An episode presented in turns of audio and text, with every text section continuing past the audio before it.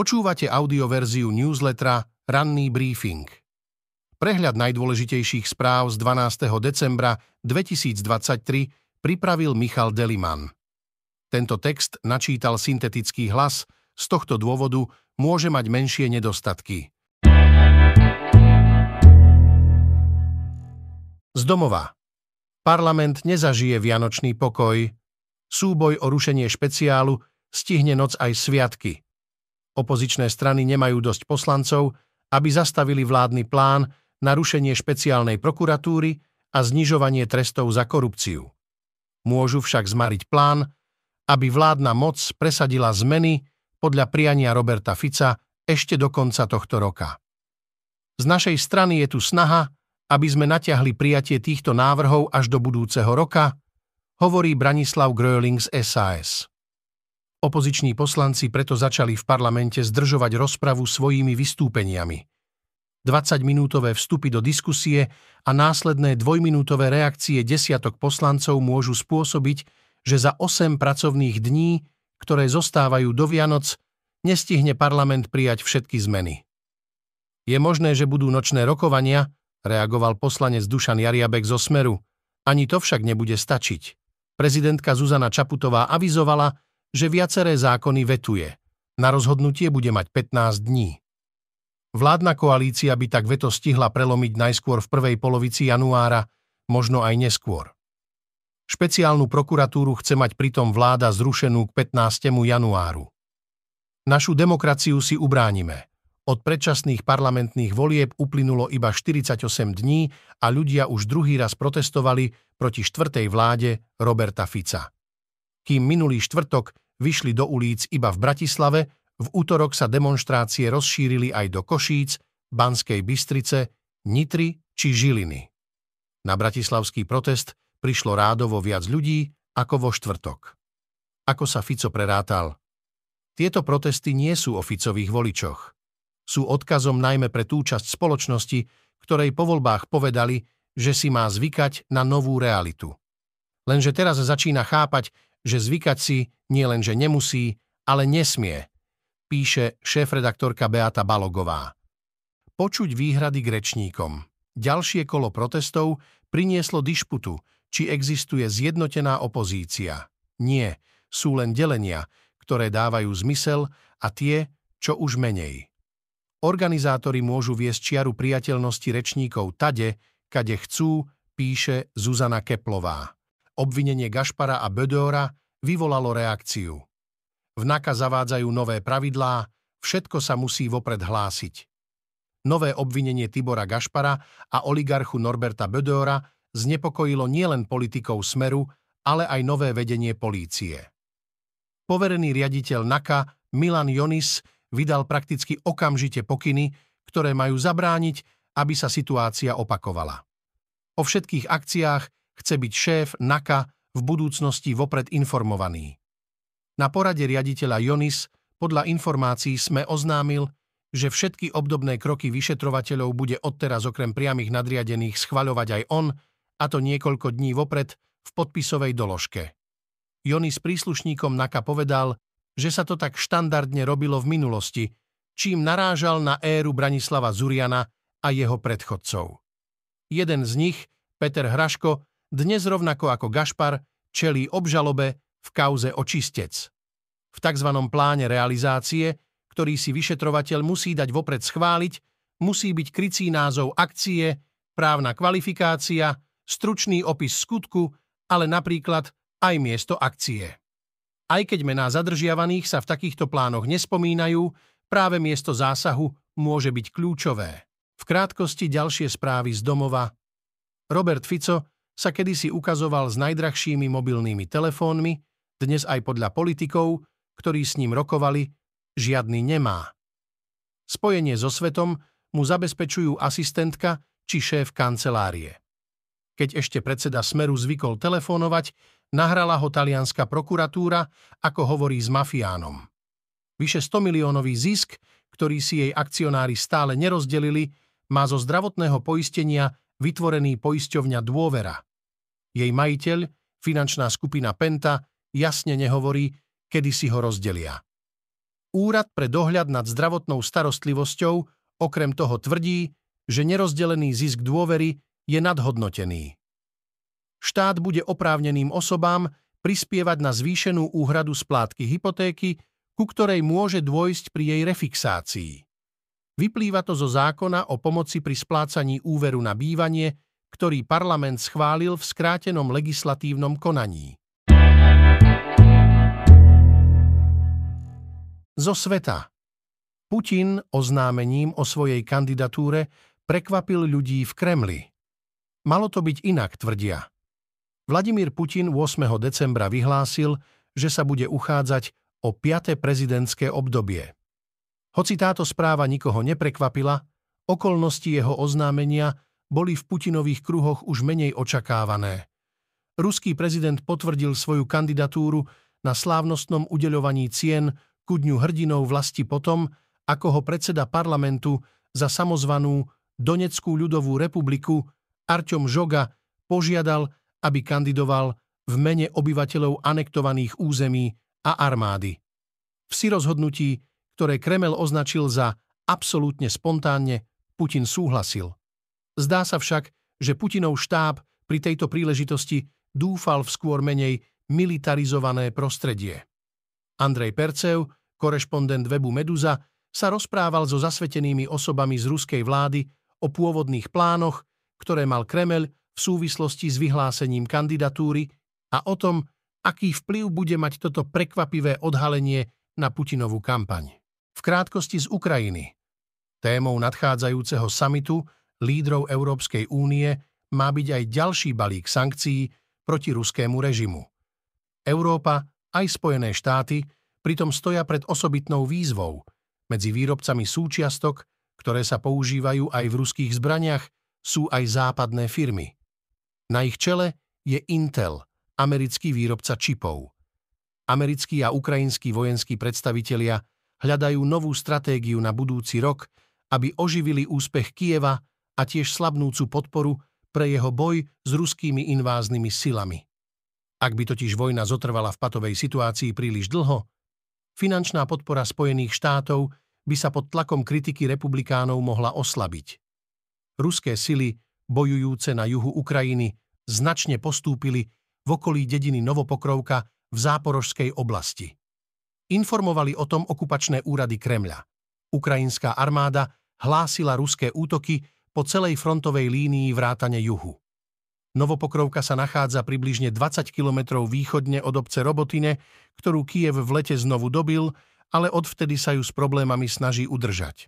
V krátkosti z Izraela a Gázy. Koniec vlády militantného hnutia Hamas nad palestínskym pásmom Gázy sa blíži.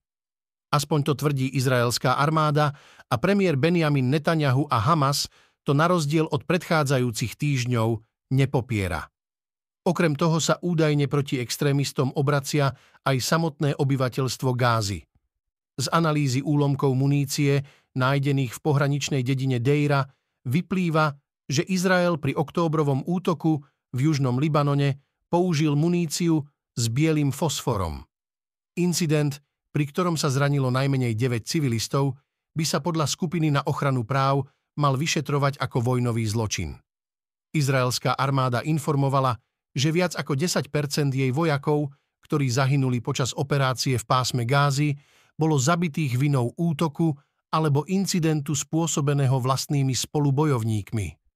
O život prišlo celkovo 105 izraelských vojakov, ale 20 z nich zahynulo v dôsledku útoku vlastných. Z ekonomiky. Slovensko vyše 20 rokov nedostalo horšiu známku. Ficové míňanie nie je jediné riziko. Ratingová agentúra Fitch znížila rating Slovenska na úroveň A- so stabilným výhľadom z pôvodného hodnotenia A s negatívnym výhľadom. Je to najnižší rating, aký Slovensko malo od roku 2004. Jedna z troch najrelevantnejších agentúr nám pritom nezhoršila rating ani počas pandémie, energetickej krízy či počas svetovej finančnej krízy. Išlo o prvé vysvedčenie ratingovky od nástupu novej vlády a v hodnotení reflektovala jej úmysly míňať nad naše možnosti.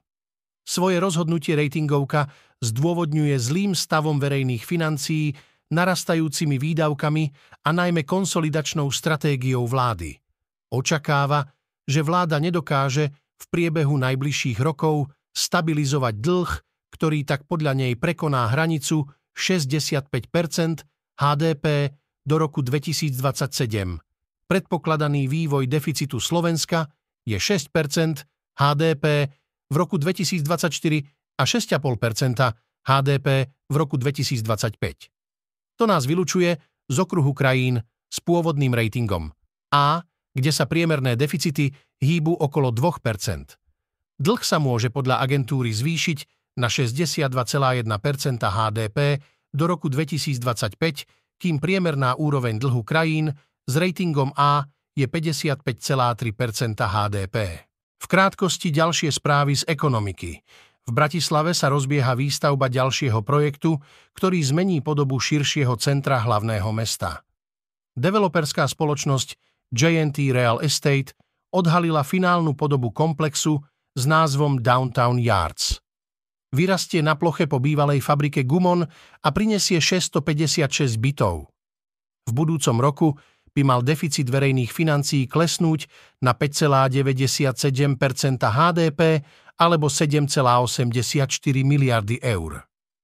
Schodok sa tak má znížiť o viac ako pol percentuálneho bodu z očakávanej úrovne 6,52% HDP v tomto roku.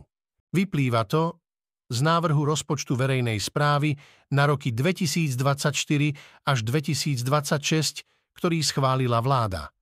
Návrh rozpočtu na budúci rok vykazuje medziročné zníženie deficitu chybným posunutím časti financovania pomoci s cenami energií z eurofondov na ďalší rok. Predchádzajúca vláda totiž žiadala toto prefinancovanie z eurofondov, ktoré je možné dočerpať maximálne do konca roka 2023. Zo športu. Je mladý, vysoký a má pre nich obrovskú hodnotu. Trnave sa črtá prestup storočia. V roku 1999 prestúpil Miroslav Karhan z Trnavy do Betisu Sevilla za približne 70 miliónov slovenských korún, čo je v prepočte asi 2,3 milióna eur. Spartak nikdy za žiadneho hráča neinkasoval viac. Ak by sme brali do úvahy infláciu, tak by mal takýto prestup dnes hodnotu až okolo 5,5 milióna eur. O veľkosti transferu svedčí aj to, že v tom čase mohol pokryť rozpočet Spartaka zhruba na 3 roky. Trnave sa v posledných desiatich rokoch na prestupovej scéne absolútne nedarilo, podľa dostupných údajov získala z predaja hráčov celkovo iba okolo 5 miliónov eur. Robila úplne inú politiku. Až teraz sa Spartaku po dlhých rokoch črtá lukratívny prestup. Ak by to vyšlo, mohli by sme ho nazvať kšeft tohto storočia – aj keď iba v rámci trnavských pomerov. Adrian Zelikovič sa v Trnave rýchlo aklimatizoval a vzbudil záujem. Už dnes nám za ňo ponúkajú viac ako milión eur. Má pre nás obrovskú hodnotu, viac netreba hovoriť, prezradil v októbri pre Sportnet prezident Trnavy Peter Mačo. Zelikoviča Lanária dva kluby z nemeckej a talianskej ligy. O zdraví. Demencia nie je prekážkou. Štyri rady, ako blízkemu vytvoriť pekné sviatky. Sviatky sa blížia a mnohí plánujú tento čas stráviť so svojimi najbližšími. Už teraz majú pripravený zoznam úloh, ktoré by chceli stihnúť. Keď plánujete Vianočné sviatky, je dôležité zvážiť aj to, ako najlepšie do nich zahrniete priateľov alebo blízkych, ktorí trpia demenciou – píše v texte na portáli The Conversation neurovedkynia Nikki N. Wilsonová, ktorá pracuje na University of New South Wales v Sydney v Austrálii. Síce žiadni dvaja ľudia neprežívajú demenciu rovnakým spôsobom, no táto choroba často ovplyvňuje spôsob, akým ľudia spracovávajú podnety z prostredia a reagujú na ne. Príliš veľa stimulov, napríklad veľa hluku, Rôzne aktivity počas Vianočného večera môžu spôsobiť zmetok alebo rozrušenie, dodáva. Preto je dôležité zamyslieť sa a hľadať spôsoby, ako vytvoriť doma bezpečné prostredie pre blízkeho s demenciou. Maximalizujete tak šance, že sa počas štedrého večera bude každý dobre baviť. Inšpiráciu môžete načerpať z textu neurovedkyne Wilsonovej. Spísala totiž štyri rady, ktoré vám môžu pomôcť, ak máte medzi blízkymi osobu s demenciou. V krátkosti ďalšie správy o zdraví. Lieky ako Stilnox a Neurol môžu už po krátkom čase užívania vyvolať závislosť. Zo závislosti od sedatív a hypnotík sa podľa celoslovenskej štatistiky z Národného centra zdravotníckých informácií liečilo iba 129 pacientov. To však zďaleka nemusí byť komplexný obraz.